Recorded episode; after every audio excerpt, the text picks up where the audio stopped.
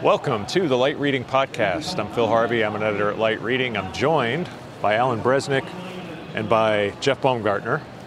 For those of you on audio, we should probably have them say something. I'm joined by Alan Bresnick. Hey, Phil. And Jeff Baumgartner. Hey. It's like we're professional podcasters and stuff. Um, so we're here live at uh, the S C T E show in New Orleans, Louisiana. Um, just behind us, uh, or right around the corner from us, is the Innovation Theater, where they're still having presentations on the S C T E show floor. So you'll hear a little bit of background noise, but we just wanted to prove we're actually live in the uh, show floor and not um, at some dingy bar on Bourbon Street. Um, maybe that's that, for later. That's for later, indeed. And we're also not at the uh, uh, Cable uh, Breakfast Series, but I do want to talk about the Cable Breakfast Series. I wanted to lead off with that. Um, Uh, last things first, uh, today we talked about uh, the uh, the importance of five G in the in the cable universe. Right. And um, I'll start with an observation, and then I'll let you guys sort of weigh in on where things are going. But um, I, there's a lot more optimism about five G and helping cable than I ever expected there to be. Um, when when five G was first described to me, it sounded like the wired broadband killer, and that's completely out the window now. It seems like cable companies are making various plans to uh, augment what they're doing with five G or to offer their own services that get them into new revenue areas entirely. Um, is that about how you guys interpreted the day's proceedings? Yeah, I think so. I think cable went through a big fear uh, period where they were really worried about five G, and then they suddenly woke up and said, oh, wait, wait a minute, there's things we can leverage here, there's things we can take advantage of it, and maybe it's maybe it's not going to be the, the next killer to us, and maybe yeah. there's things we can make money on instead. Yeah. And I think I think it's uh, been kind of viewed, like, the title of the session today was friend or foe, and I think it, it's always been, well, it's both. Right. But it seems like today, it's just like the balance is kind of tilted towards more of a friend than yeah. a foe, and I think part of that is also due to, uh, you know, I think initially when uh, some of these services started to get out in the market, five G-based fixed wireless services, um, everyone, there, there was kind of a knee-jerk reaction that, oh, this is going to really threaten, you know, the, the home broadband right. market for them as an alternative. And I think that there's still awareness of that, but, uh, yeah, the degree of that threat seems to tamp down quite a bit. Yeah, in fact, Charter's even using uh, fixed wireless as part of its like plan to strategically reach beyond its uh, H F C plan. Right. That was interesting. Yeah, and I think they won't be the only ones. I think all the, all the operators, I'm sure Comcast and Cox and the others are looking at how they can use fixed wireless to extend their plans or to fill in holes and fill in mm-hmm. gaps and stuff like that. Yeah, so it doesn't become this uh, this this either or thing. It's it's sort of uh, yes and both. Right.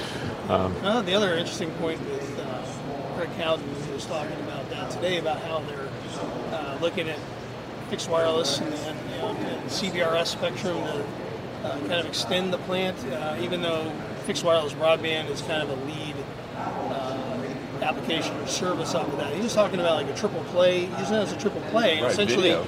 Yeah, just kind of saying, hey, it's like we're going to offer similar services that we'd offer on our H F C wired plant that we're going to offer on this uh, fixed wireless service, and, uh, and, and kind of take it where maybe it, it's too costly to, to really extend that plant. Right. To not just make it a broadband plant. Yeah, that, that does make sense with, with the, the, you know, a lot of the markets that Charter and some of these other cable companies reach into. There might be one or two big cities, but then there's maybe a much broader area with, with a, a lot fewer people, but there's still not really being serviced by the telcos, right. you know? So that's, it, it, there's definitely some opportunity there. Yeah, that, that was the first time I heard a cable operator talk about doing video over fixed uh, wireless. Yeah. Have you heard that before? No, I, I, I was uh, surprised. The only, the only time, the only other time I've really heard that discussed is like from a T-Mobile standpoint, right? right? You know, when they were talking about layer three T V and then how they were going to use, you know, those assets. But they were talking about saying, hey, yeah, we're going to do broadband, we're going to do video. Uh, yeah, but it seems like um, you know, Charter is looking at a similar game plan, at least uh, to, to reach some of these these areas, maybe in rural, rural parts of the world, where uh, you know, you can extend, you know, the plan where it's not. Right. Yeah. So wireless and cable are kind of friendly now. Um, another part that uh, stuck out to me is that um, it kind of in the same theme is that I'm still not finding that cable broadband, you know, home broadband service has any real challenger on the horizon. You know, they keep upping the speeds. Uh, they're extending the life of uh, the H F C plant, you know, into the foreseeable future. Maybe you guys could update us on like what's what's the latest like sort of effort to to save cable, you know, a, a coax, you know, for as long as we possibly can. Sure. Well, Jeff had a story today about why DOCSIS may never die, right? Why H F C yeah. may never die. And DOCSIS yeah. by extension, yeah. Yeah. yeah. Yeah, every time uh, it seems like we think, oh, this is going to be it. Yeah. There's always some path ahead that they're going to look into. But right. uh, I think they were talking, you know, DOCSIS four point oh gets you to one point eight gigahertz, and then they're they're looking at already looking at three gigahertz, and right. then Jeff Finkelstein with Cox was saying, well, we're already taking a look with Cable Labs at six gigahertz. Right. Hmm. Uh, I mean, there's going to be some challenges to do that, but but they think that the cables, you know, the physical cables can support services at that, you know, lofty area. Is six fine with the ceiling, or can they go even beyond six? I don't know. You watch. You know, five years from now, we'll have them, and it'll be like ten gigahertz. twenty gigahertz is going to be fine, you know? Right. And it just, keeps, just don't make me replace that coax going yeah, right. to people's homes. Yeah, you know? it's, like, it's like, here's the, the headstone, and then right. now it's over here. And then the headstone keeps getting moved out further on the horizon for right. death and yeah. uh, the technology. But you know, right now, I think the near-term uh, focus is on, you know, this show it's ten G, which in this case is gigabits per second, and, and you know, the industry's kind of looking at it from multiple access networks. It's not just right. H F C, they're looking at wireless, they're looking at fiber to the prem, right. they're yeah. just kind of packaging it all under uh, ten G. So, you know, they're trying to steal some five G thunder, at least from, uh, you know, mindshare standpoint and what, what they can talk about. Right, and you were talking to Michael Powell about that yesterday, right? Right. Yeah, yeah so he was, because uh, he kind of teased Uh, the ten G uh, naming uh, right. moniker last year. Kind of like, oh, maybe we'll call it ten G. And then next thing you know, you know they called it ten G. Later, two months later at C E S, there was a big big announcement, a big, hey, this is it. Right. You know? So it was just kind of a little travel and just kind of get it out there. And, and, uh, and now it's like the centerpiece of what they're doing this week. Yeah, it's int- it's instructive that they're, uh, you know, cable companies are, are eventually going to be so much more than just cable, you know, like mo- mo- moving up, like ten G is a great example. It's an umbrella for all these access networks, any any way that they can serve uh, customers uh, with a specific set of services that, uh, you know, or specific, uh, uh, what do you call it, speed and quality of service, that that becomes ten G. Sure. Well, a bunch of cable companies are dropping cable from their name. Right, yeah, yeah. And organizations. Yeah. Yeah. Uh, so it's it's it's uh it's so even though cable lives on and will, and will, will continue, it will outlive all of us probably. Right, right. it's it's um uh it, it the the the focus of these companies is to be service providers, right? Full stop. You know, no no no uh, no tie no tie to the access method, um, at least in the near future. Right. They don't want to be branded as cable anymore. Yeah. They yeah. don't want to be limited to the idea that they're just cable companies. Right, and that, that kind of ties into what we were talking about on the uh, first day of the show at the breakfast, the Light Reading breakfast, uh, virtualizing the network. Inside the network, deeper in the network, these companies are all starting to look very much the same. Um, the virtu- virtualization and moving certain network functions to the cloud is a common language that they're all speaking now. Um, being able to install and run uh, services more efficiently, and then to open up the self-service angle for customers to sort of pick and choose their own thing. Those are themes that I carried over from the show two weeks ago when we were talking about telco network virtualization. Right. Those same themes came up again and again and again at the breakfast. Um, what were some of the things that you sort of took away from that, that program? Well, it seems like they're finally making some progress. I mean, we yeah. had this program in Atlanta last year, and they all basically admitted, well, we haven't really done that much yet. Mm-hmm. But now, now they're actually saying that they that they are making progress, that they're working together, that they're developing business cases. Um, it's still a lot of talk. I don't, I haven't, still not seeing a lot of actual yeah. stuff uh, that they're that they're that they tangible examples. Tangible examples. Well, yeah, because um, you're right. A year ago, it's like, well, what's um, what's the business driver? And right. I think right. now we're starting to hear what it is, and it's efficiency. It's, it's improving operations, and you know, how does that translate to uh, the business case somehow? Right. And uh, yeah, I know that yeah, there's not a lot to point to yet, um, but I did have a conversation with.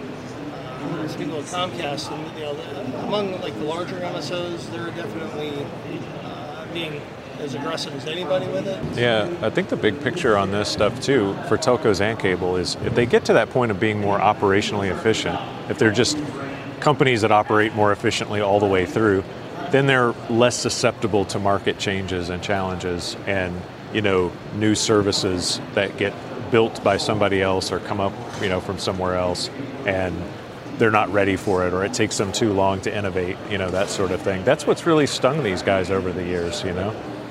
What's your sense, uh, we've always had the sense that cable is sort of behind the telcos in virtualizing. Do you think that's true, or is that still true? It, it, it is in, I guess, in the, the, in the rhetorical sense, like there's a lot of little bitty telco things, like individual network functions that have been virtualized already and that are in use, you know, session border controllers and things like that.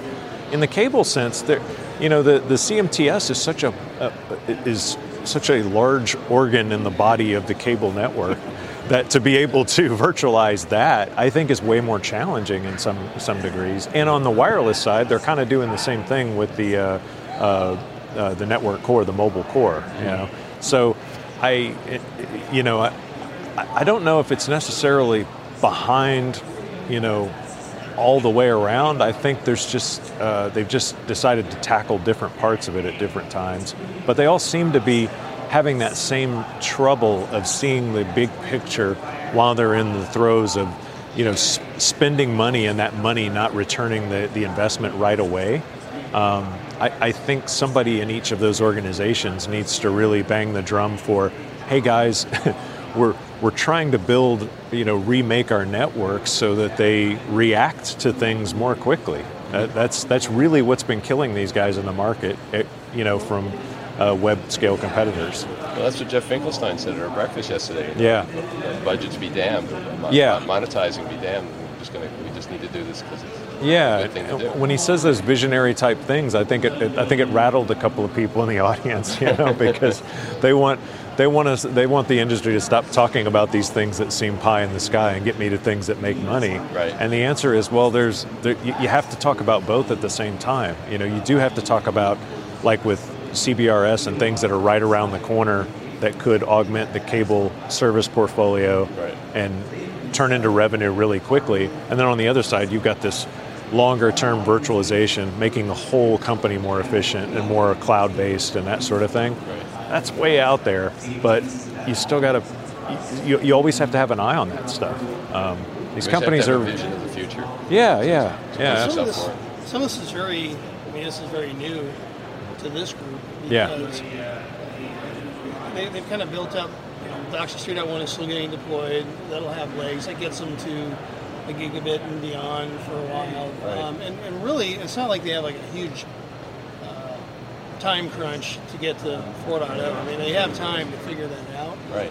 Um, and also the virtualization piece, but you know, going back to Comcast, what they were telling me is they had a lot of learnings from that model with the deployment of X one. Mm. And you know, they, they tripped and skinned their knees a few times right. figuring out how that works. And you know, the way that they develop that product can also be applied to the, the models and the infrastructure and, and the way that virtual C M T S is going to work, um, and maybe that's why they're also uh, a little bit further down the path, you know, just based on experience and you know, where they are. Okay, so, let's do some complaining before we go. Yeah. Um, so before we wrap up, uh, so uh, what's the thing that uh, that that's that's uh, beat you down the most uh, over the week? Uh, it was it bad coffee, hot weather, fiber cut that killed the Wi-Fi.